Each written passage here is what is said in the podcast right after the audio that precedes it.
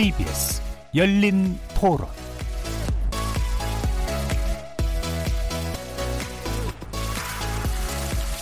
안녕하십니까. KBS 열린 토론 정준희입니다. 시간 강사에서 조교수가 되기에도 거의 불가능하다고 봐야 되고 아무래도 시간당 급여 부분이 굉장히 낮다고 들었거든요. 뭐 정확하게 얼마인지는 제가 잘 모르겠지만 여러 학교를 다니면서라도 생계를 유지해야 되니까 그런 부분들은 개선이 필요하지 않을까. 대학교가 요즘 하향 산업화 되고 있잖아요. 학생들이 없고 퇴보를 걷고 있는데 이제 그 상황에서 비용적으로 정말 부담이 될 건 맞거든요. 오히려 시간 강사를 많이 이제 임용하지 않으려는 그런 운동이 일어날 수도 있을 것 같아서 개선은 필요하지만 기존 기존의 기득권 있는 분들의 어떤 파일을 좀 나눠서 지혜롭게 해결하는 게 좋지 않을까. 처우 개선이죠. 소속이 안 돼 있어요. 여러 군데 차를 끌고 다니다 시간을 맞춰야 되고 교통 체증이 나고 교통사고도 많이 나고 대의적으로는 필요하다고 봅니다. 시간 강사 고용 안정성이 좀 떨어지는 거잖아요. 근데 근로 조건이 좀 더 나아지는 형태로 학교가 제시를 하고 그 학생들이 그거에 대한 만족을 할 수 있다면 긍정적인 방향으로도 작용할 수 있지 않을까 생각을 하거든요. 그 대신 이제 학교 측에서 시간 강사를 장기적으로 계속 근무하는 게 된다면 이제 정규수 형태라든가 갈 수 있는 플랜을 제시할 수 있어야겠죠.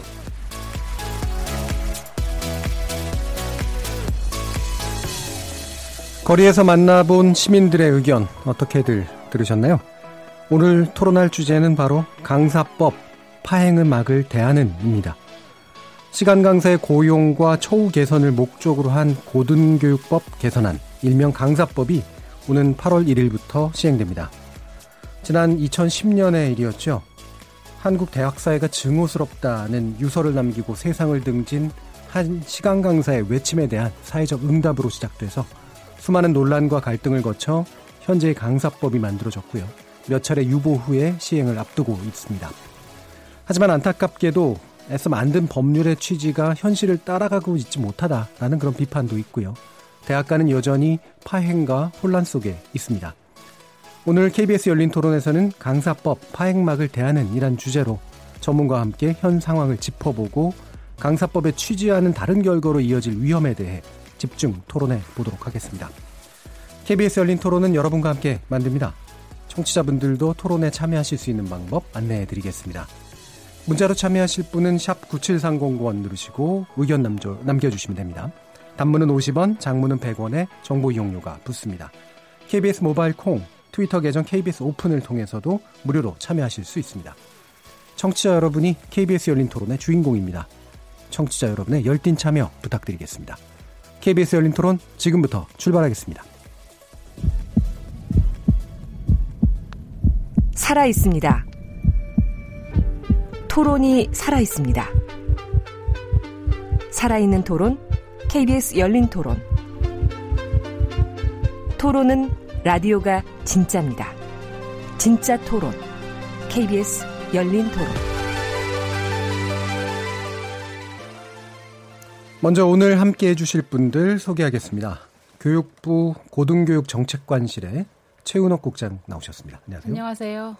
자, 그리고 대구 계명대학교의 이필환 교무처장 나오셨습니다. 예, 안녕하세요. 이필환입니다. 자, 경북대 등에 출강하셨죠. 한국 비정규 교수 노동조합의 임승광 자문위원장 나오셨습니다. 네, 안녕하세요. 자, 그리고 전 대학 강사제도 개선협의회 위원장이셨던 이용우 변호사 나오셨습니다. 예, 안녕하세요. KBS 열린 토론 강사법 파행막을 대하는 영상으로도 생중계되고 있습니다. 유튜브에 들어가셔서 KBS 일라디오를 검색하시면 지금 바로 저희들이 토론하는 모습 영상으로도 보실 수 있습니다. 팟캐스트로도 들으실 수 있고요. 매일 새벽 1시에 재방송도 됩니다. 자, 이렇게 함께할 방법 안내해 드렸고요. 오늘 토론 주제 강사법 파행막을 대하는 본격적으로 시작해 보겠습니다. KBS 열린 토론. 자, 이게 뭐 일반 분들에게는 좀 낯설 수도 있는 이제 그런 주제라서 어, 일단은 이 고등교육법 개선안 일명 강사법이 어떤 내용을 담고 있고 어떤 취지로 만들어진 것인지에 대해서 어, 최은옥 국장님께 짤막한 답변 부탁드려야 될 것 같습니다. 네, 강사법은 어, 대학에서 교수님들과 마찬가지로 대학 교육의 중요한 한 축을 담당하는 강사분들에게 고용 안정과 처우 개선을 어, 들여서 고등교육 질을 제고하고 결국에는 학생들에게 좋은 교육이 어, 제공될 수 있도록 하기 위해서 만들어진 법, 입니다. 그래서 강사법의 내용은 강사를 1년 이상 채용을 하고 공개 어, 과정을 거쳐서 채용을 하고 그리고 교원의 지위를 인정을 하기 때문에 소청 심사 청구권이나 재임용 절차를 3년간 보장을 하는 것을 내용을 하고요. 방학 중에도 임금이 지급이 됩니다. 어, 이러한 강사법은 처음에 개정된 것은 2011년에 어, 개정이 됐습니다. 그런데 여러 가지 사회적 합의 과정이 원활치 못해서 7년간 시행이 유예됐고요. 그래서 2018년 작년 12월에 조금 더 기존 법반, 법 개정한 법보다는 유연한 내용으로 어, 개정이 됐고 그래서 그 과정에서는 국회에서 구성한 대학 측, 강사 측 그리고 정, 전문가 이렇게 참여한 협의회에서 어, 합의를 합의 과정을 거쳐서 만들어졌습니다. 예. 일단 교원의 지위가 인정된다는 거. 그다음에 보통은 이제 학기당 계약했던 게 이제 1년 최소 계약으로 바뀐다는 거. 그리고 재임용이 요구될 때 이제 3년 정도까지 재임용이 가능하다는 거. 그다음에 절차를 좀 더 공정하고 공개적으로 이제 시행한다라는 거. 그다음에 방학 기간에 지급되지 않던 임금을 이제 지급할 수 있도록 한다는 거. 뭐 이렇게 좀 대충 요약될 수 있을 것 같은데요. 전반적으로 뭐 취지나 뭐 고용 또는 처우 개선 측면에서는 충분히 좋은 의미를 담고 있다고 어, 판단되는데 자 이게 이제 여러 가지 우여곡절이 있단 말이죠. 어, 일단 이필한 처장님이 보시기에 이게 어떤 의미가 있다고 대학 측에서 보시나요? 예, 강사법의 주요한 내용은 방금 이제 설명이 있었습니다. 예. 그런데 이 강사법이라고 하는 것이 그동안 우리나라 고등교육 현장에서 굉장히 큰 변화입니다. 예. 그런데 그 입법 과정에서도 완전하게 내용을 당사자라고 할 수 있는 대학이나 강사나 또 교육부에서 완전한 내용 이해를 하고 출발했다기보다는 예. 큰 골격에 대해서 합의를 하고 그 다음에 세부적인 내용은 제도를 시행하면서 하나씩 이제 보완을 하자는 취지로 시작이 되었기 때문에 지금 시행 첫 초기에는 어느 정도의 혼란은 예상이 충분히 됐다고 생각을 하고요. 예. 다만 그 혼란들은 제도가 시행이 되면서 방안을 만들면 급속히 안정화의 길을 갈 수 있으리라고 생각을 합니다. 예. 다만 거기에 대해서 대학들이 좀 방어적인 입장을 가지고 좀 심리적 불안이랄까 이런 태도를 가지고 있는 것은 있는 것 같습니다. 예. 그 부분도 역시 제도를 시행하는 과정에서 어, 충분히 해소가 될 수 있지 않는가 그렇게 저는 희망하고 있습니다. 예. 음, 일단은 제도가 시행되고 난 다음에 사실은 이제 현실에 맞춰서 좀 조정돼야 될 필요가 있는 거기 때문에 현재 혼란은 좀 불가피한 측면도 있다라고 보시는 것 같고요. 어, 이 부분에 대해서 임승광 위원장님 어떻게 보고 계시나요? 예, 뭐 강사법은 거기 세 가지 의미가 있는데요. 첫 번째는 그 봉건제 에서 대학 사회 그 봉건 사회나 마찬가지이기 때문에 예. 봉건제에서 자본주의로 넘어간다라고 이렇게 표현한 분들이 많습니다. 예. 그리고 이제 그 속에서 이제 어, 아무런 권리를 갖고 있지 못했던 강사들 비전임 교원들이 시민권을 획득하는 과정이다. 예. 이게 첫 번째 의미고요. 두 번째는 어, 그동안 이 정부가 이 부분에 대해서 거의 손을 놓다시피 하고 있었는데 이번에 예산을 투여하는 결정을 했습니다. 굉장히 중요한 의미이고 또한 그 국회에서 법률을 만들어서 예. 교원제를 부여했기 때문에 대학 공공성 강화라고 하는 차원의 의미도 있습니다. 마지막으로 이게 제일 중요한데요.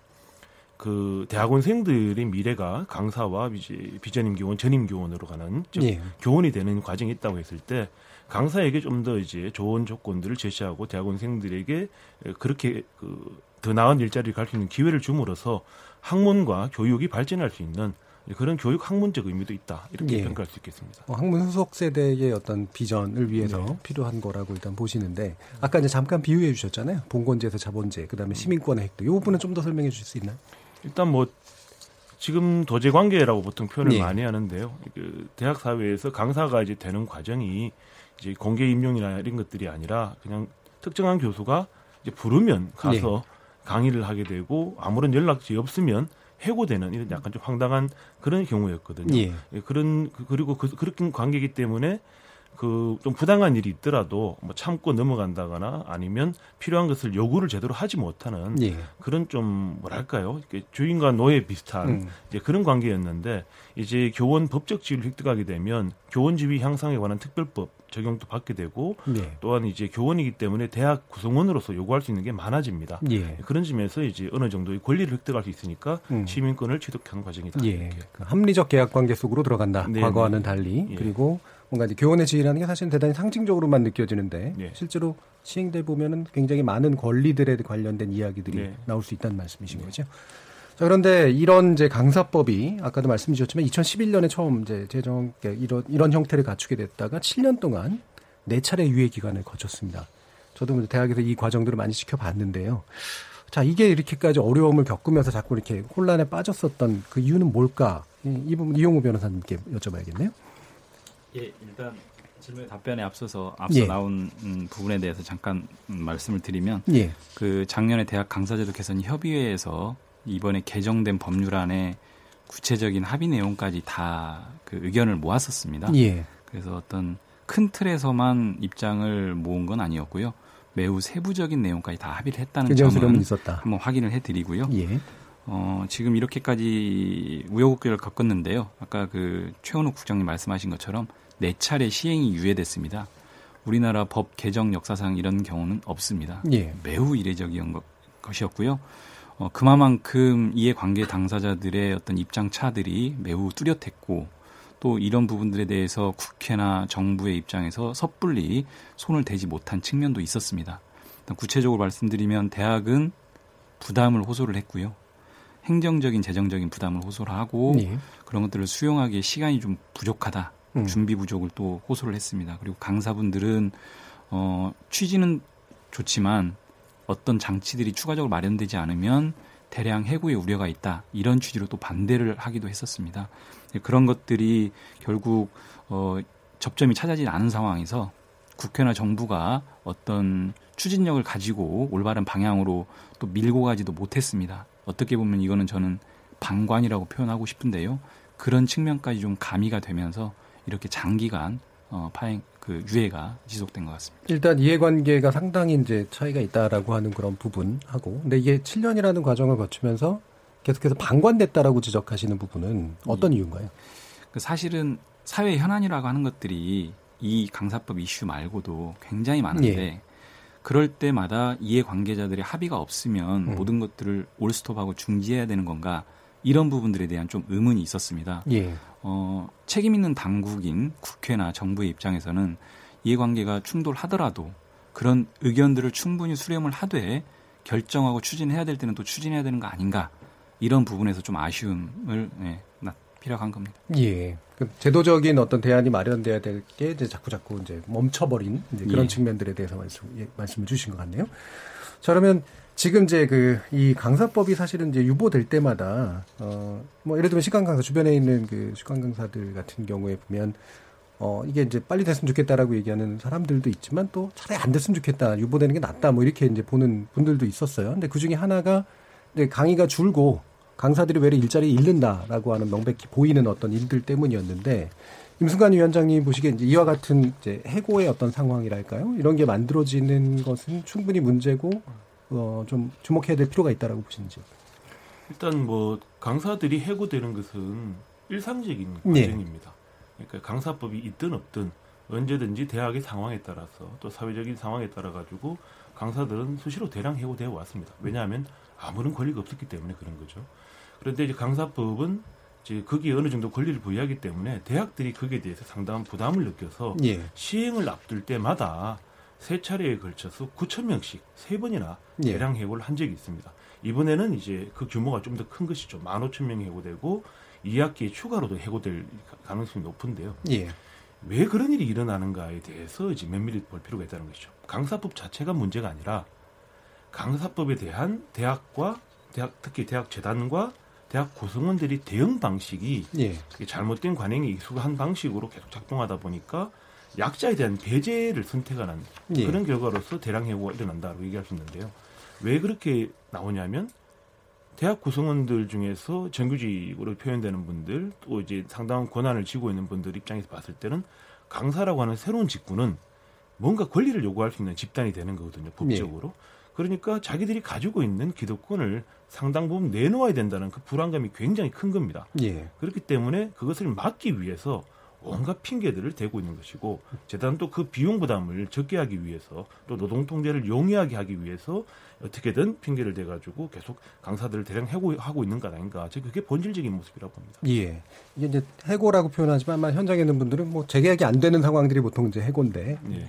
기본적으로 이제 어 해고가 됐을 때 과거에는 이제 거기에 대한 특별한 문제 제기를 할 만한 그런 상태가 아니었지만 이게 이제 교원의 지위가 인정이 되고 현재 같은 제도가 도입이 되면 해고에 대한 문제 제기도 할 수 있고 네. 거기에서 이제 뭐 복잡한 문제들이 아마도 생기겠죠. 그러니까 이제 대학 측의 입장에서는 일단은 줄여놓고 다시 말하면 사실은 강의 수 자체가 줄어버린 네. 그런 거라고 볼 수가 있는데 어, 임 위원장님 보시기엔 이건 이제 학교 측에서 이제 과도하게 방어적으로 지금 나오고 있는 것이다라는 거잖아요. 이 부분 이 차장님이 보시기에 이제 아까도 뭐 사실 방어적이라는 측면들은 얘기해 주시긴 했는데 어떻게 설명해 주실 수 있을까요? 예. 지금 기득권을 이제 뺏기는 입장에서 방어 논리를 편다 이렇게 말씀하실 수도 있을지 모르겠습니다. 그러나 예. 제가 볼 때는 어, 지금 강사법이 시행되면서 지금 6월, 7월에 가장 큰 이슈는 임용입니다. 예. 어떤 기준으로 어떤 절차로 어떤 서류를 받아서 임용을 할 것인가 이것이 첫 번째 이슈고 제 생각엔 8월 말이 되면 그 결과가 나왔을 때 이제 임용이 된 분과 되지 않은 분이 있을 때 임용이 안 된 분은 그 과정을 통해서 그 서류를 가지고 임용한 것이 공정하냐 적법하냐의 얘기가 또다시 논란이 될 거라고 봅니다. 예. 9월이 되면 어, 임 위원장님 말씀처럼 숫자가 정확하게 파악됨으로써 만약에 염려하시는 대로 줄게 되면 예. 거기에 대한 이제 논란이 또 생길 거고요. 1, 2학기가 지나서 겨울 방학쯤 되면 방학 중에 보수를 어떻게 할 것인가 당장 이제 이슈화가 될 겁니다. 그리고 내년 1년이 지나거나 2년, 특히 3년이 지났을 때 아, 재계약 임용을 어떻게 하고 거기서 탈락되는 분이 또 소청을 하거나 하는 아, 일이 벌어지고 거기에 대학은 어떻게 방어를 해야 되고 또 최종적으로 만약에 탈락을 한 분은 아, 퇴직금을 어떻게 하느냐 문제까지 이게 제가 볼 때는 하나의 사이클 같아 보입니다. 예. 이 사이클이 완전하게 한번 돌아야 이 제도에 대해서 어, 합의 내지는 정착이 될 거라고 보고 대학도 그 과정을 한번 거쳐야 앞으로 강사 임용은 이런 단계로 하면 되겠구나라고 판단을 할 수 있는데 예. 아까 이 변호사님께서 말씀을 하셨지만 제가 흐리다고 얘기한 건 아직도 퇴직금이 지급 대상인지 아닌지도 불분명하고 건강보험 역시 아직도 결론이 좀 모호합니다. 예. 교육부에서 4월 달에 그 매뉴얼을 보냈는데 그때는 분명하게 퇴직금 지급 대상 아님, 건강보험 지급 대상 아니라고 명시적으로 서류가 왔었는데 예. 6월 달에 최종안에서는 그 표현이 조금 빠져 있습니다. 이제 조금 법적인 논란이나 좀 지켜볼 부분이 있다는 얘기죠.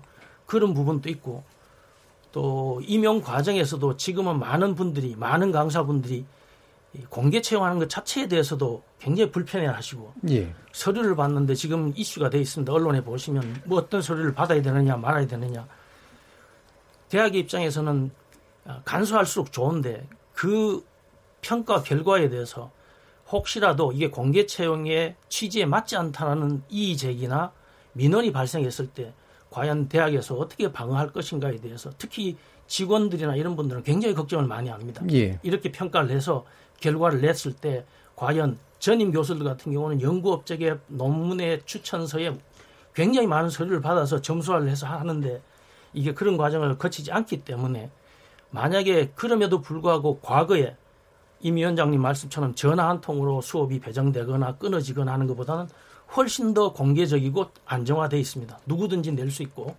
서류를 받아서 하고 예. 그 심사도 학과에서 하는 것이 아니라 저희 대학 같은 경우는 학장님이 위원장이 돼서 탁과 교수들까지 포함돼서 심사서를 작성해서 예. 하니까 예.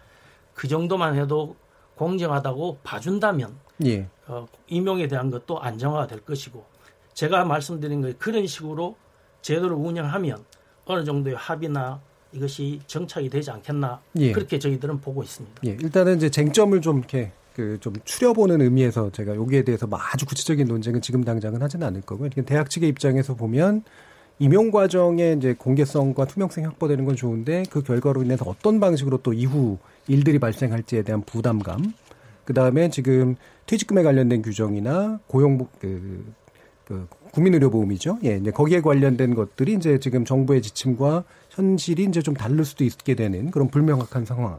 이런 것들이 이제 복합적으로 지금 대학이 어떻게 될지를 잘 모르겠는 그런 상태에서 이제 좀 방어적으로 볼 수밖에 없는 그런 측면들이 나와 있고요. 그게 아마 좀 당분간 좀 논의하게 될 그런 쟁점인 것 같은데요.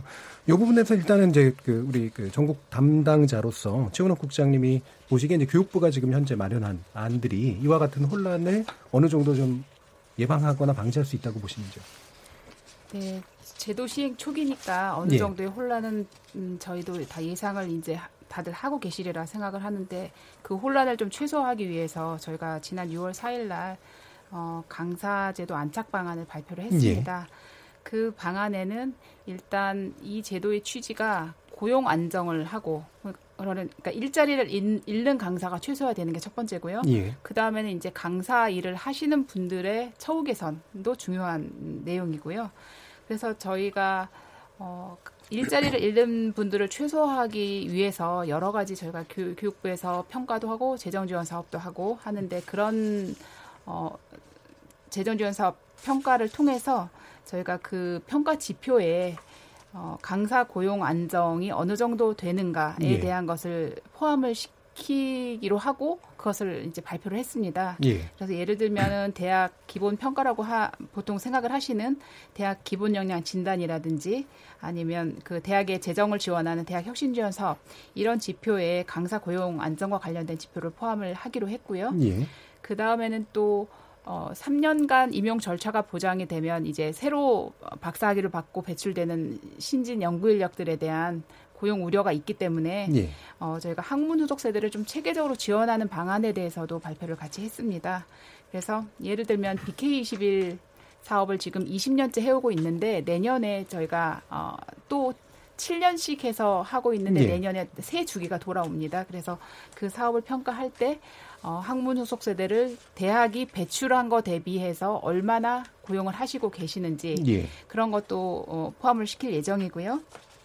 그 다음에 어, 학 어, 시간 강사 연구 지원을 위해서 그 제가 추경 이번에 정부 추경안에 이제 예산을 280억을 편성을 했고 예. 그리고 내년에는 학술 연구 교수라는 그 제도를 좀 확대를 할 예정이고요. 예. 그런 것들을 통해서 이제 어, 그런 연구 신진 연구 인력들이 이렇게 잘 선순환 될 수 있도록 하는 방안을 저희가 지원을 할 예정이고 그리고 말씀하신 퇴직금 관련해서는 사실 강사 제도가 이제 새롭게 정착이 되면서 1년 이상 임용이 됐기 때문에 예. 퇴직 퇴직금 대상이 될 수가 있습니다. 그런데 이제 주간 수업 시수에 따라서 이게 좀 달라지고 그런데 아직 여러 가지 판례라든가 그런 것들이 이제 일부 판례가 있습니다만 강의 준비 시간을 인정하는 것이 어떤 예. 이렇게 합의된 그런 수준이 있지 않기 때문에 저희가 이것은 어 예산을 편성을 하는 과정에서 기준도 만들고 그런 것을 정립해 나가려고 합니다. 예. 여러 가지 이제 아마 지원책이나 대안에 대해서 얘기를 일단 해주셨는데 제가 짧게만 한번 정리를 해볼게요. 그러니까 주로는 이제 평가제도나 지원책을 가지고 지금 어, 정책적 수단을 좀 쓰시는 것 같은데 그러니까 대학 평가의 결과로 이제 재정 지원 대학들이 이제 결정이 되는데 그 평가를 할 때 과연 얼마나 고용을 안정화했느냐 시간 강사에 관련된 이걸 지표화해서 이제 일단 반영해가지고 재정 지원 여부를 판별할 때 이제 일부러 쓰인다라고 하는 말씀이신 거고 또 한 가지가 이제 BK 21이라고 이제 학문 후속 세대 지원을 위한 여러 가지 이제 프로젝트들이 있는데 여기서 이제 박사를 갓 받거나 이런 신진 인력들이 배출된 학교에서나 등등 배출 규모에 비해서 얼마나 또 고용되고 있는가 이거를 또 판단할 때 좀 쓰신다는 거고 퇴직금에 관련해서 아직은 좀 지켜봐야 된다라는 입장이신 것 같아요. 일단 아마도 주당 60시간 정도 가 아마 기준인 것으로 알고 있는데 이거 현재 기, 그 시수 기준으로 보면은 대부분은 포함이 안 되지만 판례에 따라서는 강의 준비 시간까지 포함할 경우에는 이게 퇴직금 산정 요건이 될 수도 있는 이제 그런 조건이 있기 때문에 이건 아마 주당 15시간. 아, 주당 15시간. 네. 월간 이제 60시. 네, 네, 예. 그렇죠? 예. 그런 정도의 이제 입장이신 것 같습니다. 이 부분은 이제 뒤에서 이제 좀 더 쟁점 논의를 할 때 좀 살펴보고요. 어, 전반적으로 지금까지 논의된 부분에 대해서 이용호 변호사께서 보시기에는 이런 게 어떤 점들이 핵심적인 충돌점이 되고 어떤 게 고려돼야 되는지 한번 들어보겠습니다. 예, 일단 그 고등교육법 개정 법률안이 국회에 제출되면서 어, 개정의 취지의 핵심은 강사분들의 처우 개선이나 고용 안정 이런 부분들도 있지만 결국은 대학 교육의 상당 부분을 책임지고 있는 강사들의 이런 부분들을 통해서 고등교육의 질적 제고였습니다. 예. 그런 측면에서 보자면 지금 현재 시행을 앞두기 전에 대학들이 취하고 있는 조치들이 어, 좀 안타깝게 다가오고 있고요. 예. 대학 강사제도 개선 협의 위원장을 맡았던 입장에서 보면 어쨌든 테이블에 와서 같이 상당한 논의를 했고 합의를 합의점을 찾았는데 그럼에도 불구하고 그 합의 내용과 정신에서 조금 벗어나는 이런 조치들에 대해서도 어, 조금 안타깝습니다. 안타깝고요. 예. 그런 측면, 그러니까 고등교육의 질적 제고라고 하는 측면을 좀 중심에 놓고 예. 대학과 강사분들이 같이 좀 어, 상생할 수 있는 방안을 찾았으면 좋겠다라는 게 기본적인 생각이고요. 예. 어, 그럼에도 불구하고 대학들의 나름의 어떤 자구책들 저는 이런 부분들이 조금은 어, 과도한 우려 속에서 좀 보수적이고 소극적인 어, 대응들을 하는 거 아닌가 이런 좀 생각은 있는데요.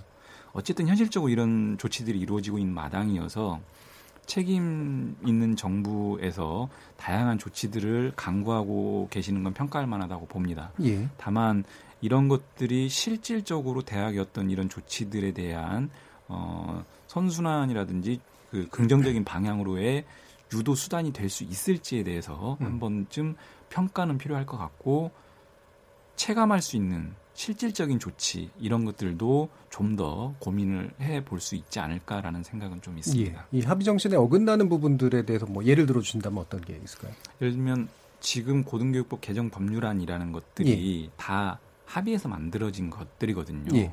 근데 그 내용을 보면 어 1년 이상의 임용 기간을 보장을 하고 재임용 절차를 보장하고 이런 부분들이 다 들어와 있는데 시행을 아직 안 하고 있으니 음. 시행 들어가기 전에 그 문헌과 취지에 어, 구속을 받지 않는 상태에서 예. 최대한 그런 부분들을 갖다가 배제하는 방향으로 지금 대학들의 조치가 이루어지고 그러니까 있어요. 사전에 예방하는 조치를 취하는 거죠. 예. 예.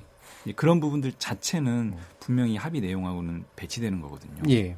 저는 차라리 어, 국가 정책이고 정부 정책이니 일단은 한번 최대한 정착시키려는 노력들이 먼저 좀 경주가 되고 예.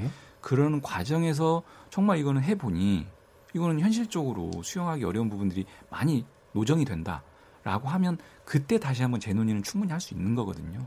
근데 아예 시행되기 전에 벌써 뭐 꼼수라고 표현도 되기도 하고 탈법이라고 표현도 되는 이런 조치들을 먼저 추진한다는 것에 예. 좀 안타까움이 있습니다. 예.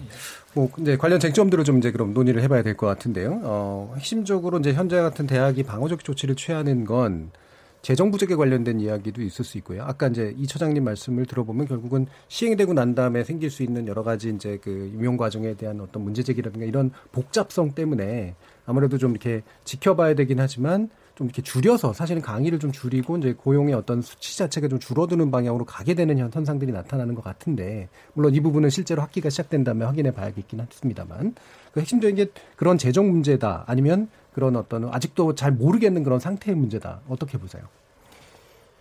지금 대학이 작년에 협의회에 들어가서 협의를 했지만 예. 그 협의회에 들어간 분이 제가 알고 있기로는 이제 4년제 대학에서 두 분, 아, 전문대학에서 두 분이 들어가셨는데 예. 그분들이 논의를 할 때 중간 중간 단계에 모든 대학의 의견을 수합을 해서 가거나 그렇게 할 수가 없, 내용적으로도 어렵고 그렇게 하지는 않았거든요. 예. 결론을 나중에 이제 어느 정도 정리된 다음에 이제 받은 건데 거기에 대해서 각 학교별로 받아들이는 상황이나 대응이 좀 다른 것 같습니다. 예. 말하자면 합의에 의해서 지금도 뭐 공동된 어떤 의견을 나누어 가지고 집단적으로 대응한다 이렇게 저는 전혀 보이지 않습니다. 예. 각 대학별로 나름대로의 방식으로 지금 이제 대응을 하는 것 같은데 그 대응하는 사례에 보면 좀 제가 볼 때도 조금은 아, 지나치지 않는가 이런 면이 있어 보이기도 하고요. 예. 또그 대학 입장에서는 상황이 어렵다는 것을 또 내세우기도 합니다. 어, 본질적인 얘기는 아니지만 이제 올 겨울부터 학생 수가 줄고 그런 상황이 되고 하니까 이제 지금 원래 고3이 작년에 비해서 5만 명 이상이 적습니다. 네. 이제 학생들이 적게 들어오고 그러면 강의가 줄 수밖에 없는 상황이고 강사는 유지를 해야 되고 재정적인 부담, 학생이 안 들어오는 재정적인 부담 플러스 수업을 유지해야 된다는 부담 이런 것들이 여러 가지가 있고 또 그거와 무관한 대학들 같은 경우에는 학사 제도를 운영하는데 이건 짐작입니다만은 조금 간섭을 받는다 이런 식으로 느끼는 게 아닌가 어, 수업을 배정하고 하는데 뭐 국장님 죄송합니다만은 수업을 숫자를 유지해라 강사한테 주는 수업을 줄이지 마라 이런 식으로 이제 지시 내지는 지침이 계속 내려가니까 예, 대학 평가에 반영되죠. 예, 뭐 예. 대학 입장에서는 이런 것조차도 어, 대학의 자율성에 대한 침해로 볼 수 있는 여지는 있다고 봅니다. 예. 그런 것들이 또 반복이 됐고요. 재정적인 부분은 제가 정확하게 말씀드리기는 어렵지만 지금 전부 다 흐리지 않습니까? 예. 부담이 얼마나 더 간다는 것을 지금 계산할 수가 없습니다. 예. 그래서 시, 제도가 시행되면 퇴직금 문제, 건강보험 문제, 방학중 보수 문제가 정리가 되면 그때 계산이 정확하게 나올 것이고 거기에 맞게 정부에서 필요한 지원도 하고 대학이 부담할 부분은 부담에 내리라고 봅니다. 지금 단계는 어, 재정적인 부담 없다고는 말씀 못 드리지만 그것만이 전체적인 요인은 아니라고 저는 보입니다. 예, 재정 부담이 전부는 아니다. 뭐, 근데 사실 뭐 대 학들이 어쨌든 처음에 방언 논리로 이제 재정 부담을 일단 먼저 걸고 나온 건 사실이었던 것 같고요. 대신 이제 그 이상의 문제들이 있다라고 보시는 건데 강의 수가 사실 형격하게 준 건 맞거든요. 근데 이게 이제 당장 내년에 입학생들 때문만의 문제는 아닌 게 벌써 몇 년 전부터 이제 사실 줄기 시작했던 예방적 조처의 측면에서. 근데 이제 그런 어려움에 대해서 좀 일단 토론은 해주셨는데 다른 분들이 보시기에 이런 대학의 현재와 같은 대응이 이제 좀 불필요하다거나 좀 과잉하다라고 보시는지요? 예, 뭐 제가 좀 말씀드리겠는데. 예, 임승관 위원장. 예. 대학이 이제 기업처럼 운영된 지가 꽤 오래되어서 예. 항상 이제 비용 절감 차원에서 접근하는 경우가 많거든요. 그리고 강사법 이전에도 대학들은 이제 그 졸업 이수학점을 줄여온 경향이 있습니다. 그렇죠. 지난 예. 십몇 년간 어, 강사법하고 아무 상관없이 줄인 거예요. 음. 어, 강좌 수를 줄이기 위해서. 예. 학령 인구가 그때 감소할 때도 아니었습니다. 오로지 비용 문제였다는 것이죠.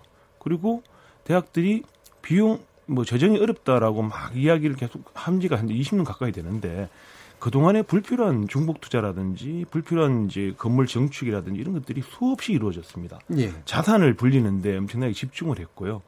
부동산, 주식, 심지어 종편에 투자하는 것까지 수도 없이 해왔거든요. 예. 오죽하면 국정감사에서 그런 부분들이 걸려가지고 주식하다가 몇십억씩 날려먹은 대학이 나중에 이제 밝혀지기도 하고 그랬는데 예. 그런데도 전혀 개선을 하지 않았어요. 징계도 제대로 하지 않고 이런 과정이 사실 이 대학이 재정이 이제 부족하거나 좀 방만하게 이제 움직, 이제 운영되고 있는 예. 하나의 증거라고 보는 것이고 강사법으로 인해 가지고 비용이 발생하는 것은 사실은 뭐 아무리 봐도 지금보다 훨씬 높인다 하더라도 전체 예산의 1% 내외 수준이란 말이죠. 예. 왜냐하면 그보다 훨씬 많은 비중을 차지하는 것은 정규직들이에요. 정규직 예. 임금이 한 10배씩 많으니까 그분들이 훨씬 더 많은 걸 가지고 있고 재정 부담은 그분들이 핵심적인 요인이에요, 사실. 예. 그런데 훨씬 많이 가지고 있는 분들이 훨씬 적게 가진 사람들에게 약간 최후 개선을 해야 되니까 재정이 부담돼 가지고 그게 불투명하기 때문에 어렵다. 이렇게 얘기하는 것은 조금 사회적으로 음. 용인되기 어렵지 않느냐. 예. 예, 우리가 뭐 다른 공장에 가서 정규직 노동자가 사실 대학 교수처럼 비정규직에 대한 생사의 사건을 지고 있다고 간주를 했을 때 자기들이 뭐 조금 더 월급 더 받기 위해서 아니면 현재 고용을 유지하기 위해서 내가 잔업 더 할 테니까 비정규직 잘라. 예. 이렇게 얘기하는 것이라고 볼 수 있는데 그거는 공장에서 용납이 안 되는 거거든요. 예. 예. 근데 대학 사회는 이게 지금 가능하게 음. 되어 있으니 너무 좀 놀랍다. 사람들이 굉장히 이게 대학인가 음. 이런 얘기들 좀 많이 하는 것 같고요. 예. 예 뭐또 많은 얘기가 그렇지만 대학의 대구대 같은 경우는 총장님이 그런 얘기를 했다고 그래요. 며칠 전에. 강사를 반으로 또 줄인다고 하니까 음. 작년 음. 이번 1학기 때 반으로 줄였거든요. 400명에서 200명으로. 근데 200명에서 사실 100명으로 줄인다고 합니다. 예. 도대체 왜 그러느냐. 음. 돈이 없어 그러냐 하니까 돈은 많대요. 예. 예. 근데 뭐냐 학과에서 신청을 안 해서 그러니까 안 되는 거다. 음. 그렇게까지 핑계를 대고 있습니다. 그러니까 돈 예. 문제가 핵심이 아니고 예. 우리한테 들어가는 비용은 크지도 않다. 이 얘기를 분명히 좀 하고 싶습니다. 예. 학령 인구 감소가 자꾸 돈하고 얘기되기 때문에 그 말씀을 드리는 겁니다. 예, 핵심적인 것은 돈 문제 아니다. 예. 예산 규모라든가 비용의 어떤 크기라든가 이런 거로 봤을 때 하지만 약자들에게서 먼저 이렇게 그 어떤 비용 부담을 줄이거나 이런 식의 또 방만한 운영 쪽으로 넘기는 그런 문제가 핵심이라고 보시는 것 같은데요. 뭐 예, 이병선 선생님. 예, 그 뒤에서 뭐 또 재정 문제 나오니까 그때 또 예. 구체적으로 예. 말씀드리는데요. 그 행정적인 부담을 대학교에서 호소를 많이 합니다. 예, 예. 그 사실 제 생각에는 대학교에서 재정적 부담보다는 행정적 부담의 호소가 더 큰 걸로 예. 보여지고요. 실제로 또 그런 측면이 있는 것은 맞는 것 같습니다. 음. 행정적 부담이라는 게 예를 들면 임용 절차 과정에서 어떤 절차를 공개적으로 어, 일련의 과정을 밟아야 되는 것들이 있고요. 이번 법령 개정을 통해서. 재임용 절차가 들어왔기 때문에 그런 부분들에 대한 또 행정 부담이 생기는 거고요. 어, 그런 부분들이 있는데 사실은 어, 예를 들면 임용 기간을 1년 이상으로 한다든지 재임용 절차를 3년 동안 보장한다든지 또는 더 나아가서 소청 심사 청구권이 보장됐다라든지 이런 것들이 이 법령 개정 이전과 비교해서 예.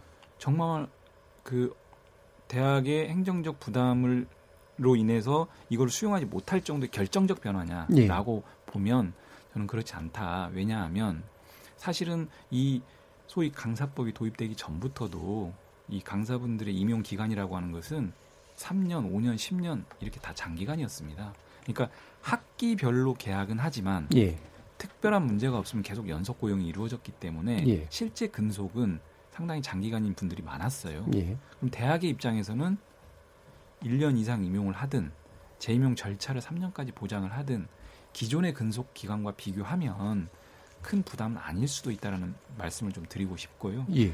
재임용 절차라고 하는 것을 통해서 일정하게 대학교가 재량을 가지고 어, 임용 여부를 결정을 한다라고 하면 고용의 경직성 부분도 일정한 부분은 대학교가 탄력적으로 운영할 수 있는 여지도 또 있긴 합니다. 예. 그래서 그 소청 심사 청구권 얘기하시는데 이 소청심사 청구권 도입되기 전에도 법적 대응이 불가능한 게 아닙니다. 예. 민사적으로 얼마든지 법적 대응할 수 있어요. 근데 실제 현실을 보면 강사분들 예. 못 합니다. 음. 안 하는 게 아니라 못 합니다.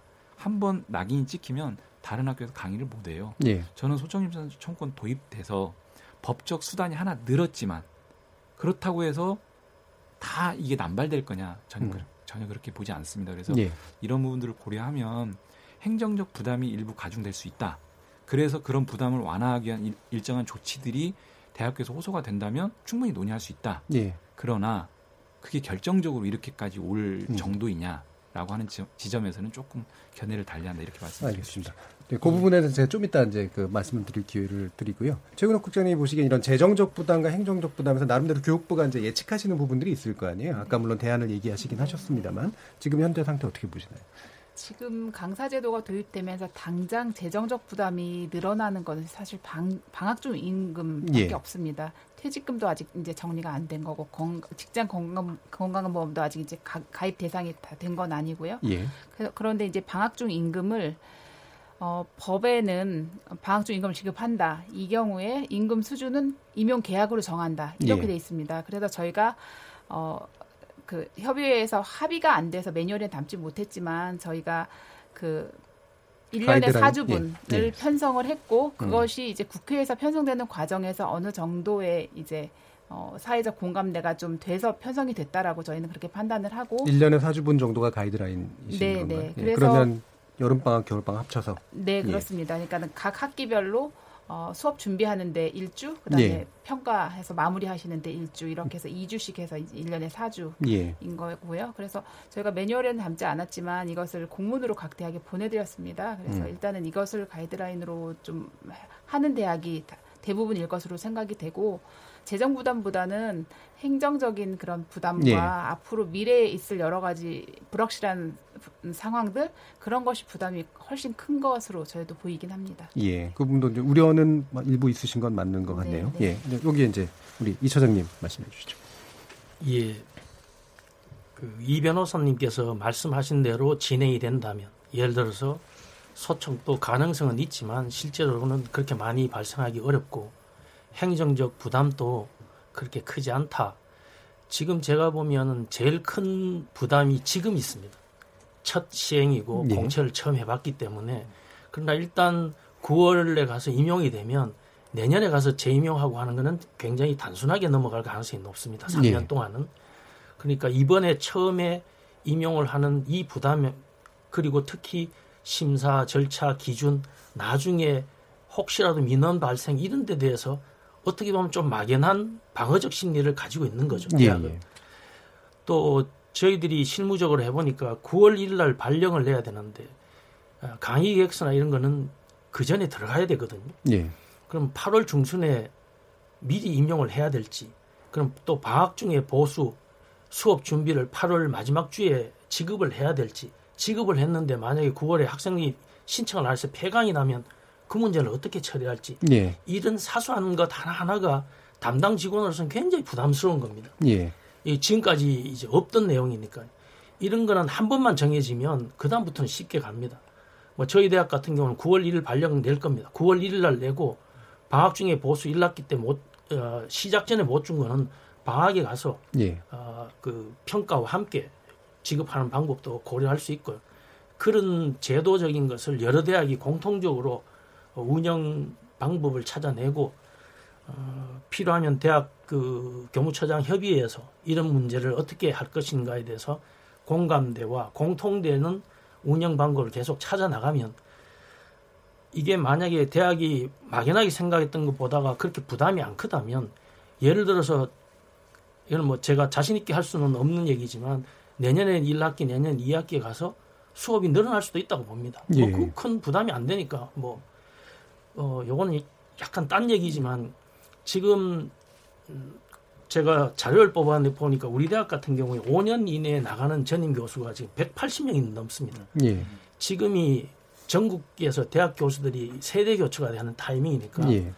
지금 이 제도가 잘 운영이 돼 가지고 전임 교수가 이렇게 빠지는 부분들을 강사분들이 이제 채워줄 수만 있다면 교육부에서 아마 통계를 내보면 향후 5년, 10년 동안에 나가는 교수는 정확하게 나옵니다. 생년월일에 네. 따라서. 제가 볼 때는 최소한 3, 4만 명은 나갈 건데 지금 강사로 운영 그 활동하고 계시는 분이 6만, 6만 5천 된다면 어, 아주 정상적으로 또 강의하시는 분이 연구 활동까지 해서 된다면 상당수가 전임 교원으로 이제 진입을 하게 되고 그래서 그 강사 자체가 이제 아주 정상적인 방법으로 예. 줄어드는 그런 과정도 있을 수 있기 때문에 그런 장기 조금 더 장기적으로 보고 저는 그런 데 대해서 교육부에서 좀 지원도 해줄 필요가 있다고 봅니다. 지금 예. 연구하는데 굉장히 어렵거든요. 예. 연구재단하고 합의를 해서 강사분들에 대한 연구비도 좀 드리고 또 특히 그걸 학문적인 연구뿐만 아니라 교육에 대한 연구비를 준다든가 예. 논문을 실었을 때 지원금을 드린다든가 해서 어, 지금 강의하고 있는 부분이 명실상부하게 학문 후속 세대로 성장을 해서 예. 전임 교원이 빈자리를 채워줄 수만 있다면 음. 대학도 부담이 적고 그런 방법도 뭐 오늘 본질적인 토론 주제는 아닐지 몰라도 한번 고려해 볼 필요가 있고 이 문제에 대해서는 교육부하고 또 강사분들하고 대학도 머리를 맞대서 좋은 안을 찾을 수 있지 않을까 그렇게 희망합니다. 예, 알겠습니다. 그러니까 시행 후에 1년 정도의 어떤 사이클을 좀 보고 실제로 이제 좀 개선되는 방향으로 실제로 갈 수 있다라고 나름대로 좀 약간 낙관적인 부분도 좀 있으신 것 같아요. 그 견해를 피력해 주셨고요. 실제 대안에 관련된 논의를 좀 하긴 해야 되는데 그거는 이제 후반부에서 우리가 논의를 할 건데 혹시 이 변호사님 뭐 좀 간단히 말씀하시겠습니까? 예. 말씀드리면 그 교무처장님 말씀하신 내용에 상당 부분 공감을 하고 예. 동의를 하고요. 일단 오늘 이 자리에서는 이 강사법 문제와 관련해서 재정 부담이 본질은 아니다. 음. 요거에 대한 어, 어, 나름대로의 이제 의견이 음. 모아진 부분은 굉장히 큰 의미가 있다고 예. 이 부분 가지고 굉장히 이견이 많았어서 예. 의미가 있다라고 보여지고요. 행정적 부담과 관련해서는 초기 시행 단계에서의 여러 가지 혼선과 부담 이것은 저도 공감을 하고 예. 그런 부분이 정착된다라고 하면 부담 감소될 수 있겠다라는 말씀에도 음. 전적으로 동감을 하고 예. 그럼에도 여전히 부담이 남아 있는 요소가 있다라고 하면 강사분들과 머리를 맞대고 절차를 더 간소한다든지 이런 부담 완화책은 충분히 논의해 볼 수 있겠다. 예. 말씀 좀 드리고 싶습니다. 알겠습니다. 예, 강사법 파행 막을 대안은 각 분야의 전문가를 모시고 다양한 생각을 나눠보고 있는데요. 어, 지금까지는 강사법 시행을 앞두고 강사들이 정작 대학 강단에서 퇴출되고 있는 그런 현실, 그 다음에 재정 부담에 대한 호소, 대학의 기타 입장들, 그리고 교육부가 추진하고 있는 방안, 이런 것들을 이제 좀 모아서 어, 쟁점 토론을 해봤습니다. 이어서 후반부 토론에서는 이 파행이 실제화되지 않을 수 있도록 만들어줄 그런 구체적인 대안을 찾아서 네 분의 전문가와 계속해서 이야기를 나눠보도록 하겠습니다. 전반부 토론은 여기서 마치겠습니다. 여러분께서는 KBS 열린 토론과 함께하고 계십니다.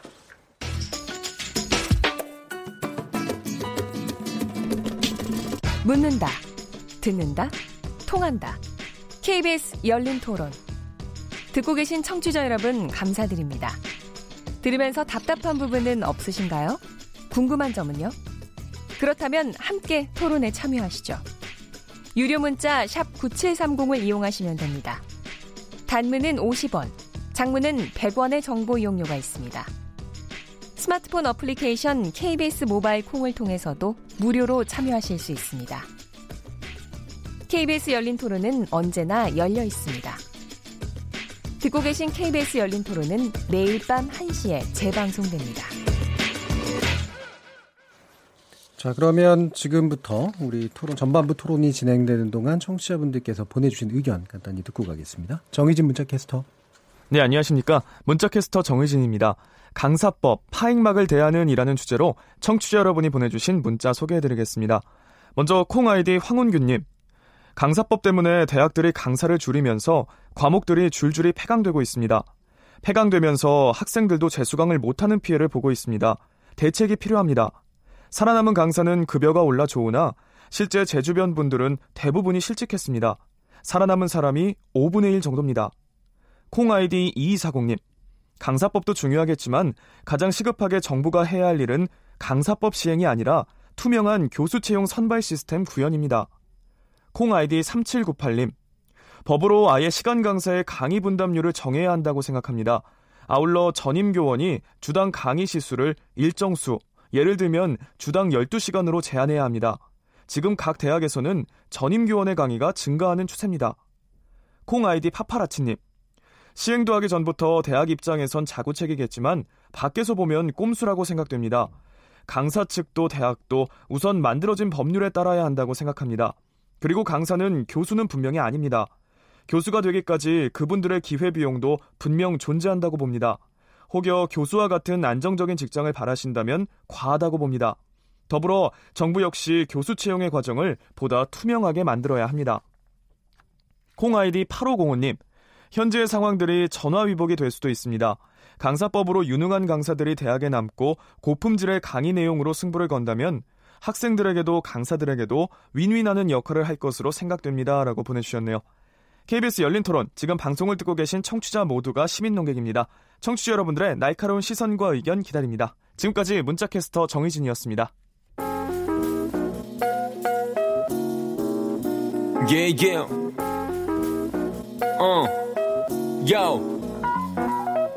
무엇이든 묻고 진심으로 듣고 마음으로 통하는 여기가 열린 토론 레디오가 진짜 진짜 토론 KBS 열린 토론 자, 후반부 토론 시작해 보겠습니다. 최은옥 교육부 고등교육정책관실 국장, 이필환 대구 계명대학교 교무처장, 임순광 한국 비정규 교수 노동조합 자문위원장, 그리고 전 대학 강사제도 개선협의회 위원장이셨던 이용우 변호사 이렇게 네 분과 함께하고 있습니다. 자, 그러면 뭐 아까 앞에서 이제 재원 부분에 있어서 핵심 문제는 사실 재원은 아닐 수 있다라고 하는 거에 대한 대략적인 이제 느슨한 합의는 좀 있었는데요. 어, 일단은 이 교육부에서 그 좀 이행기에 좀 생길 수 있는 재원적인 혼란 부분들을 좀 예방하기 위한 나름의 그 지원책 이런 것들을 제가 준비하고 있다고 들었는데요. 그게 어떤 것인지 좀 말씀 주실 수 있을까요? 네, 우선 어, 강사제도가 새로 생기면서 새로 도입된 방학 중 임금 그것은 이제 강사분들에게 어, 연간 사주 보는을 예. 이제 드리는 것으로 해서 288억 원을 금년 예산에 편성을 했습니다. 예. 금년은 이제 한 학기이기 때문에 2주분이고요. 예. 근데 사실 사립대학에 인건비 지원하는 것은 그동안 없었던 일입니다. 음. 그래서 이가 처음 이제 편성이 됐다는 것이 굉장히 의미가 있고요. 그래서 앞으로 이 예산이 계속 확보가 될 수 있도록 저희가 음. 노력을 할 겁니다.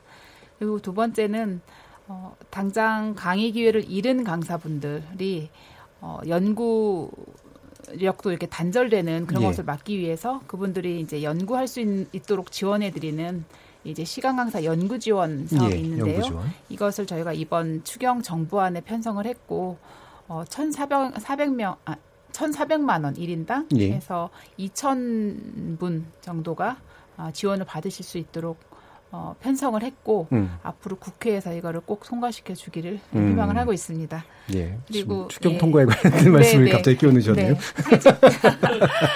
퇴직, 금은 내년에 예산을 지금 이제 지금 예. 신청을 하고 있고요. 내년에 꼭 편성이 될 수 있도록 노력하겠습니다. 예. 방학 중 임금 지급에 관련된 어떤 일정한 지원 그다음에 퇴직금에 관련된 그런 부분, 그다음에 연구 지원 이렇게 이제 세 부분인데 연구 지원 아까 얘기하신 건 연구 재단을 통해서 지원을 했을 때 당선된 분들을 가지고 이렇게 하는 그런 맞습니다. 방식이죠. 예. 알겠습니다. 자, 그러면 이와 같은 지금 교육부의 나름의 이제 대책들에 대해서 어, 그 이 차장님이 보시기에는 대학들이 좀 이렇게 그, 그 지원책도 어느 정도 좀 괜찮은지 보시는 부분하고 그다음에 나름의 자구책 마련 방식들이나 이런 것들이 있으시면 좀 말씀 좀 주시죠. 예, 교육부에서 사실 임금 형태로 대학 사립 대학 포함해서 지, 그 지급하는 것은 굉장히 어려운 일입니다. 아까 예. 임 위원장님 말씀하셨지만 어떻게 보면 참 역사적 사례가 될 수 있는 첫 단계인데 음. 또 일부에서는 국민 세금으로 그렇게 임금을 보전해 주는 것이 적절하냐는 얘기도 있는 걸로 알고 있습니다. 예. 그래서 제가 아까 말씀드리기를 어, 지금 연구 지원 사업도 어, 선발을 해서 그분들한테 이제 주는 형식인데 예. 그럼 그 혜택 역시도 소수의 선발되는 분한테 이제 에, 쏠리게 되니까 예. 제가 생각했을 때는 전체 강사들이 2학기가 되면 정확하게 이제 데이터가 교육부에 보고가 되니까 그분들이 예를 들어서 학 연구재단에 논문을 쓴다든가 국제학술지에 네. 논문을 쓰게 되거나 이렇게 됐을 때 그 투고료라든가 계제료라든가 자료 구입비라든가 이런 것을 지원해 준다면 노력을 통해서 본인이 이제 지원을 받는 거니까 오히려 조금 더 일반 국민들이나 이런 분들이 볼 때는 더 어, 다가오지 않겠는가 이런 생각도 좀 들고요. 예, 그 부분이 이제 원래 정규 교수님들 같은 경우에 그 가능... 소속, 대학에서 연구지원금 내지 이제 논문을 예. 출간했을 때 지원금이 있는 것과 마찬가지로 이제 하자는 아, 그 부분이 말씀이시죠? 옛날에 예. 있었지만 요번 요즘은 대부분 없앴습니다. 그냥 논문 썼다고 돈 주는 거는 꽤 많이 남아 있긴 왜냐하면 그게 대학에 따라서 예. 조금 예. 다른 예. 것으로 알고 그, 있습니다. 특히 그 학생 등록금에 의해서 만들어진 교비를 가지고 예. 교수가 논문을 썼다고 돈을 주는 것은 적절하지 않다. 예. 그래서 대부분이 지금 없앴을 겁니다. 제가 말씀드린 건 교비로 하는 것보다는 예. 연구재단이 신청을 하거나 그것도 예. 다 오픈을 시켜서 음. 그렇게 하면 노력하는 분들이 그래도 조금 어, 부담을 덜고 학문을 할 수 있지 않는가 이런 생각도 좀 들고 음, 쓴 논문에 대해서 주는 예. 방식으로 예. 또 이제 강사분이 이제 교원이 됐기 때문에 연구재단에 있는 과제를 신청할 때도 본인이 연구 책임자도 되고 다른 강사분하고 같이 공동 연구도 예. 할수 있고 그런 과제들을 새로 좀 만들어서 어, 그런 식으로 지원을 한다면 또 부족한 재정 지원에 조금은 도움이 되지 않겠나 이런 생각이 들고요. 음. 어, 여전히 뭐 방학 중 임금에 대해서 대학 입장에서는 지원을 해주면 정말 고마운데 또 죄송한 말씀이면 교육부에서는 이것조차도 강사 수라든가 어, 강사한테 배정된 수업 보고 예. 판단하겠다 이런 말씀을 지금 하고 계시기 때문에 대학에서는 또 한 번의 평가를 받아야 이 예. 돈을 받을 수 있는 그런 상황이 될 수 있다는 부담은 음. 조금 있습니다. 예. 네, 지금 다 이제 얘기해 주신 건 이제 지원 체계 관련된 것들이어서 혹시 자구 체계 관련된 말씀들은 없나요? 어, 제가 아까 말씀드린 것처럼 저희 대학만 해도 이 강사가 총장님이 물어봅니다. 교무처장이 저한테 이렇게 되면 돈이 얼마나 더 듭니까? 예. 제가 정확한 답변을 드릴 수가 없어요. 어, 지금 현재는 이런데 만약에 퇴직금을 줘야 되면 얼마가 늘 거고 예. 건강보험이 들면 얼마가 들 것이고 방학 중에 보수를 현재 계획 혹은 나온 것처럼 2주만 주면 이런데 만약에 이제 강사분들이 더 요구를 해가지고 그것이 이슈화 되면 저희들은 어, 그것도 2주만으로 할 수 있겠나 하는 걱정도 좀 있고요. 또 임 위원장님이 아까 표현하시기를 네. 교원이 됨으로써 주장할 수 있는 권리가 있다 이런 표현을 아까 쓰셨는데 그 권리 속에 뭐가 들어있는지도 대학으로서는 상당히 이제 걱정스러운 부분이 죠. 여기에 네. 드러나지 않는 공포스러워하시는 예. 느낌이 이런 것들이 예. 전부 다 심리적 예. 뭐랄까 불안감 내지는 예, 예. 방어 어, 기제죠. 기제를 예. 만들어내는 것 같습니다. 그래서 그것이 어느 정도 제도 운영 과정에서 셋업이 되면 대학이 정확한 재정 부담, 자구책은 얼마가 필요하고 이게 정확하게 나온다면 거기서는 이제 정책 방향이 좀 구체적으로 만들어질 수 있다 이렇게 생각합니다. 예. 임 위원장님이 보시기엔 대학에서 마련해야 될 자구책은 어떤 게 마땅히 있다라고 보시나요? 뭐 사실 대학이 다 해야죠. 다 해야 된다. 다 해야 되는데 예. 뭐 아무것도 안 하려고 하니까. 예. 뭐 성균관대나 이런 데는 제가 알고 있기로는 그 8개월 지금 임금 지급하고 있는 것을 12개월로 쪼개가지고 지급을 하려고 하는 움직임이 있다고 하더라고요. 뭐, 지금 여러 예. 대학들이 그런 걸 준비하는 예. 것 같아요. 완전히 기존에도 뭐 그런 방식들도 예, 있었고 눈 가리고 하는 방식인데 어, 이런 부분들이 진짜 우리 대학의 민낯을 보여주는 것이기 때문에 예. 어, 그 원래 사용자가 이제 정부도 사용자지만 대학도 사용자거든요. 대학 재단이 예. 그 책무를 다하지 못하면 그에 대한 책임을 져야 된다 봅니다. 음. 이제 그게 맞다고 보고요. 지금 뭐 교육부 얘기를 좀 이제 해보면 이 방학중 임금은 기준 자체를 잘못 이제 잡았기 때문에 전혀 동의할 수가 없습니다. 너무 작다는 말씀이시죠. 기준 기간 금액이 문제가 아니라 예. 기간 설정 자체가 그러니까, 법, 법령을 위반한 기간 설정이에요. 예. 학기가 아닌 기간이 방학입니다. 예. 근데 우리나라의 대부분의 대학은 한 학기가 15주고 1년이면 30주거든요. 근데 1년은 52주니까 22주가 방학이에요. 그러면 예. 5개월 이상입니다. 그런데도 우리가 협의회에서 논의할 때는 4개월 정도로 잡아가 논의를 했는데 갑자기 생뚱맞게 국회에서 이렇게 논의하는 과정에서 교육부가 A안, B안 만들어가지고 A안으로 지금 4주치 이걸 들이밀어가지고 통과시켜 놓고 예산 통과된 걸 가지고 마치 사회적 합의한 것처럼 표정하면 우리가 난감하죠. 이거는 예. 조금 맞지 않다고 보고요. 예. 나중에 지금 우리가 법적으로 다 따져서 문제 삼을 건데 예. 일단 뭐 시행은 적은 돈이라도 먼저 시행을 하면서 더 노력을 해 주십사라고 예. 얘기를 하고 싶고요. 예. 그리고 제일 급한 거는 우리가 아무리 노력을 해도 피해자가 발생할 수밖에 없습니다. 예. 혜택을 예. 보는 사람도 있지만 피해자가 발생할 수밖에 없다면 특히 그 경력 단절 강사들에 대한 예. 연구 지원 사업비가 지금 280억이 책정이 되어 있는데 너무 적습니다. 추경을 음. 하기에 2만 명 정도 해고될 건데 그 이상 해고될 수 있는데 2천 명한테 이제 이렇게 가는 거는 이게 맞지 않다는 거죠. 그렇다면 네. 금액을 조금 더 올리고 1인당 지급하는 돈을 조금 줄이더라도 이제 금액도 좀 올리고 인원을 늘려주는 것이 단기간에 대책이 될 수 있다는 것이죠. 그거 지금 매년 지원할 것도 아니지 않습니까?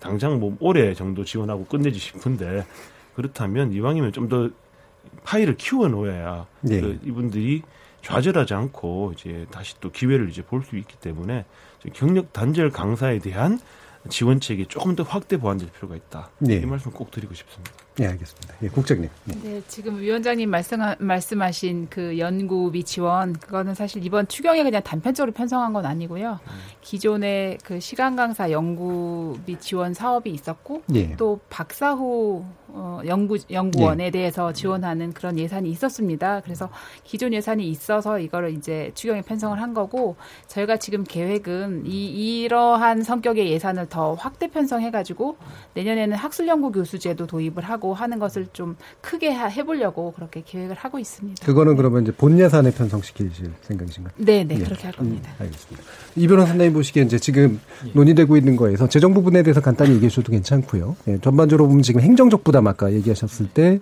공채 과정에서 나오는 여러 가지 문제들까지 이제 지금 얘기가 나왔습니다. 그 부분까지 포함해서 한번 의견 주시죠. 예.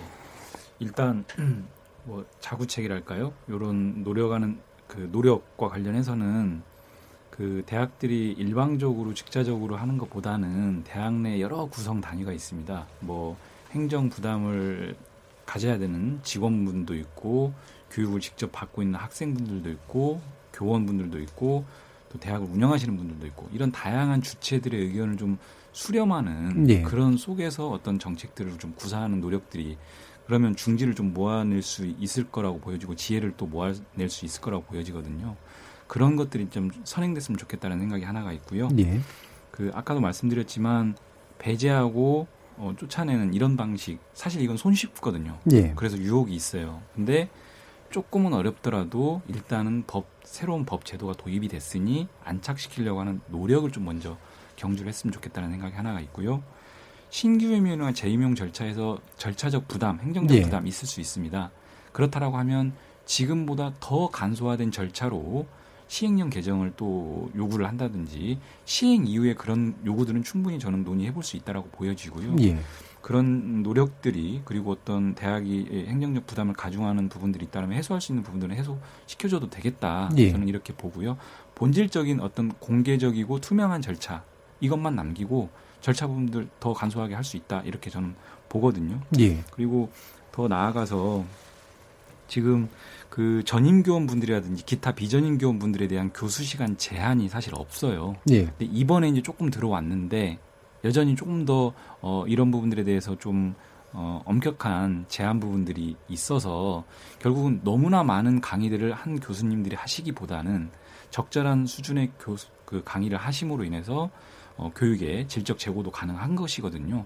그러면서 자연스럽게 같이 할 수 있는 교원분들이 같이 강의를 할 수 있는 여건도 마련되는 거고요. 전임 비전임 모두. 예, 그렇습니다. 예. 그리고 마지막으로는 사실 앞서 여러분들 말씀하셨지만 사립대학의 국가 재정을 투입하는 게 적절하냐 이런 예. 의견들이 있는 건 사실입니다. 그러나 저는 또 이렇게 볼 수도 있을 것 같아요. 한국의 대학이 440개 정도 있습니다. 사립대학이 390개입니다. 예. 그러니까 대학 교육의 상당 부분을 사립대학이 책임지고 있다. 그건 다르게 얘기하면 교육의 공, 공공적인 측면을 사립대학 학교들이 일정 부분 상당 부분 담보하고 있다. 교육의 공공성 측면에서 보자면 국가나 정부가 책임져야 될 부분은 분명히 있다. 예. 그런 측면에서 국장님 말씀하신 여러 가지 재정 그 편성 부분들에 대해서는 매우 평가하고 싶고요. 물론 여전히 부족하지만 사실 이렇게 그루터기 예산을 마련하는 것 자체가 굉장히 중요합니다. 예. 그리고 어 이제 하반기에 뭐 추가 편성 지금 어 예정하고 있는데 저도 이 부분이 국회에서 좀 잘 논의가 됐으면 좋겠다라는 말씀 아, 다시 한번 좀 드리고 싶습니다. 예, 오늘은 추경 통과를 원하시는 분들이 굉장히 많으실 것 같습니다. 자, 그럼 국장님께 제가 이거 이 부분 행정적 부담 관련해서 지금 사실은 채용 과정의 공개성과 투명성 기준이 명확하게 하는 거랑 간소화하는 게 같이 가면 좋긴 한데 이게 네. 충돌될 가능성도 꽤 있다는 말이죠. 대학이 보기에는 또 그럴 수도 있고요. 네. 이 부분은 어떻게 판단하시나요? 일단은 이번 제도의 가장 음, 큰 의의 중에 하나가 사실 공개 채용입니다. 예. 그래서 사실 지금 사회 각 분야는 다 공개 채용이고 그 채용 과정의 공정성 그런 게 굉장히 중요시되지 않습니까? 예. 그런데 그동안 우리 대학 사회는 그렇지 못했고 이번을 계기로 강사뿐만 아니라 겸임 교 교원 초빙 교원 이런 비전인 교원들 네. 모두 다 지금 공개 채용하는 것으로 됐거든요. 그래서 이게 저희 대학 사회의 공정성과 투명성을 높이는 데 굉장히 의미가 있다라고 생각을 하고요. 네. 예, 대신 아까 이제 그 이처장님 말씀 주시기에는 근데 서류 한장 이렇게 딱 이렇게 나오면 그거 네. 가지고 판단을 했을 때 예를 네. 들면 연구 실적이라든가 이런 것들까지 보고서 뭔가 좀 해, 해야지 나중에 거기에 관련된 문제 제기가 들어올 때 이제 뭔가 방어도 할 수 있는데 그게 간소화된 나머지 너무 간소화된 측면도 있다고 아까 지적을 하시는 부분이 있었거든요. 저희가 그 법령에는 이제 최소한의 기준을 네. 담은 것이고 각 대학이 대학의 실정에 맞게 좀 부수적인 그런 서류들을 받아서 심사를 하시게 되는데 예를 들면 뭐 일정 연구 산출물이라든지 아니면 개명대의 경우에는 이런 추천서 이런 걸 네. 받는 경우도 있고요. 어, 그렇게를 하시는 것은 사실 그게 그것을 이제 하시면 안 된다거나 그렇진 않습니다. 그렇지만 이 지원하는 강사분들에게 짧은 기간에 지원하기에 너무 과도한 요구를 네. 하셔서는 안 되는 거고 어, 그렇기 때문에 저희가 간소화된 절차를 하시도록 대학에 요구를 했고 일부 그렇지 못한 사례들이 좀 나타나고 있어서 저희가 다시 대학에 또 안내를 했습니다. 예. 어제 제, 제차 안내를 했고 어, 대학이 대학에서 어, 정부가 이것을 모든 것을 가이드라인으로 사실 정해줄 수는 없는 거거든요. 네. 대학, 대학에서 자율적으로 정하시되 어, 대, 강사들의 부담과 그다음에 제대로 된 강사를 어, 채용할 수 있는 그런 합리적인 선에서 결정을 하셔야 된다고 보고 그렇게 해 나가실 거라고 생각합니다. 예, 이 부분 임 위원장님 의견 좀 들어봐야 될 것 같은데 뭐 너무 좀 이제 또 세세한 걸 요구해서 생기는 문제도 있잖아요. 예. 네네. 예, 일단 뭐 전임 교원 수준의 서류를 요구하고 절차를 요구하려고 하면 예. 전임 교원으로 뽑는 게 맞습니다. 예. 그리고 전임 교원실은 대우하면 되고요. 그러면 뭐라 할 사람 없으니까. 그런데 전임 교원의 5분의 1 수준도 대우를 안 할 거면서 이렇게 요구하는 것은 부당하다 보고요. 특히 외국에서 이제 박사학위 받고 이러는 걸 가지고 갑자기 공정을 해오라는 운동 시간도 얼마 없는데 예. 불가능한 것들 요구하는 것을 뽑지 않겠다는 것이고 예. 그 매뉴얼에서 매뉴얼 TF에서 이제 그 합의본 사항들이 있습니다. 서류 한 장 딸랑 내라고 한 적 없어요. 교육 계획서 정도는 이제 내야 되고 음. 그리고 그 연구 실적 같은 거 이것도 예. 연구 실적이 단순히 논문만 의미하는 것 아닙니다. 저서라든지 역서라든지 또 예체능계 같은 경우는 실기라든지 뭐 아니면 연주 실적, 전시회 실적 이런 것들도 다 가능하거든요. 그런 부분들을 볼 수도 있고요. 필요하다면 이제 면접을 굳이 볼 필요는 없지만 필요하다면 면접을 추가로 볼 수도 있습니다. 그리고 강의 계획서를 세부적으로 만들어 가지고 보는 것도 가능하고요. 그리고 이제 경력 점수 같은 것을 이제 과도하지 않은 부분에서 책정할 수도 있습니다. 그런 것들을 가지고 충분히 선별을 이제 할 수 있고 동점자가 나오고 그러면 되겠다가 있다, 있다 보면 아마 상당히 많은 민족의 대이동처럼 강사의 대이동이 8월달 이전에 일어날 건데. 예. 왜냐면 서로 좋은 잡고들 옮겨가야 될 거 아니에요? 그때 바로바로 바로 이제 대체할 수가 있거든요. 이제 그렇게 하지 않고 단 한 사람을 아주 세밀한 기준을 가지고 뽑으려고 하게 되면 행정적으로도 어렵고 내는 사람도 어렵고 나중에 뒷감당도 하기 힘들어집니다. 그러니까 네. 그 정도 매뉴얼 팀에서 이제 제한한 정도를 꼭 지켜주면 좋겠다. 네. 이 부분 이 처장님이 간단히. 네. 예, 지금 방금 말씀하신 그 서류를 요구했다가 지금 언론에 난 대학이 있습니다. 네. K 대학은 모든 지원자에게 강의 계획서도 내게 하고 교육 철학 기술서를 요구했다라고 돼 있거든요. 지금 임 위원장님 이해하시기로 이런 거를 대학이 요구할 수 있다라고 지금 이해를 하시는데 물론 기자분이 쓰셨으니까 뭐 여기에 대해서 구속력은 없을지 모르지만 역시 처장님이랑 언론 보도에 굉장히 민감하신 예. 것 같아요. 어, 대학 입장에서는 이런 것이 한번 네. 남으니까 어, 방금 국장님이 말씀하셨는데 이 공문이 어제 밤에 왔습니다. 예. 이런 소리를 받지 말라고. 예. 그러니까 대학에서는 하나하나가 굉장히 신경이 쓰이는 건 사실이고 예. 어, 그래서 제가 아까 말씀드린 것처럼 이것조차도 이번에 한번 과정을 거치면 어느 정도는 다 정비가 됩니다. 제가 아, 대표성은 없지만 예를 들어서 뭐 교무처장들이 모여가지고 이번에 각 대학이 심사한 방법 정, 종합해서 앞으로 뭐 어디까지 하고 필요하면 각 대학에서 필요한 정도 추가하는 식으로 정리를 해보자 이런 건 할 수 있으리라고 봅니다. 다만 예. 첫 시행 과정이고 지금 시간이 없다 보니까 이제 이런 기사도 나오고 하는 거지. 예. 이런 것 때문에 제가 처음에 말씀드린 것처럼 진행이 되면 예. 어느 정도 정비가 될 거라고 그렇게 말씀드린 예. 겁니다. 알겠습니다. 이제 마무리 발언들 네, 드릴 시간인데요. 약한 10초 정도뿐이 안 될 것 같습니다. 예, 방향성에 대해서도 간단히 이렇게 얘기해 주시면 좋을 것 같습니다. 이용우 변호사님부터 여쭙겠습니다. 예. 오늘 계속 말씀드린 부분들인데 음. 사실 이 강사법과 관련해서는 어떤 법 자체로는 그 형사처벌 조항이라든지 과태료 처분 조항이라든지 이런 부분들이 없습니다. 없어서 대학들이 이 부분들을 수용을 하면서 어떻게 정착시킬지에 대한 어, 노력과 어, 방안을 마련하는 게 가장 핵심적인 거고요. 그래서 결국은 그런 부분들에 대해서 어, 평가를 노력하는 부분들 정착시키려고 하는 부분들에 대해서는 평가를 해주고 응원을 좀 해줘야 되는 상황인 것 같고요. 예, 예 알겠습니다. 어, 그런 차원에서 보자면 또 교육부가 그런 부분들이 잘 되고 있는지에 대해서 어, 관리 감독 부분들에 있어서는 또 어, 실효적인 방안들을 좀 마련을 또 한편으로는 또 해야 될 것 같습니다. 예, 알겠습니다. 최 국장님 짧게만 부탁드립니다. 네, 저는 이번 이 강사 제도를 어떻게 정착시키느냐가 우리 대학 교육 발전에 굉장히 큰 전환점이 될 거라고 생각합니다. 예. 강사분들도 교수님과 마찬가지로 굉장히 중요한 역할을 하는 한 축이고요. 그래서 어, 학문 소속대 발전하고 대학 교육이 더 발전할 수 있도록 대학과 강사분들 그리고 정부가 힘을 합쳐서 예. 제도를 잘 정착시켰으면 좋겠습니다. 예. 임 위원장님. 네, 이번 사태를 겪으면서 많은 걸 느끼셨을 겁니다. 특히 그 강사분들 같은 경우 본인들이 목소리를 낼 수 있는 조직이 필요합니다. 예. 노동조합을 오시고요. 예. 그리고 직접 나서야만 지금 요구했는 여러 가지 사안들이 관철될 수가 있습니다. 맞습니다. 부당함에 예. 맞설 예. 수도 있고요. 꼭 노동조합으로 오시기 바랍니다. 알겠습니다. 이필한 처장님. 예, 저도 이 굉장히 중요한 이 제도가 이제 도입됐기 때문에 이제는 돌아갈 수는 없지 않습니까? 예. 이제 시행된다는 전제 하에 가장 효율적이고 대학의 부담도 줄이면서 강사분들한테도 혜택이 충분히 갈 수 있는 방법을 찾을 수 있는 그런 지혜를 좀 모았으면 좋겠습니다. 예, 알겠습니다.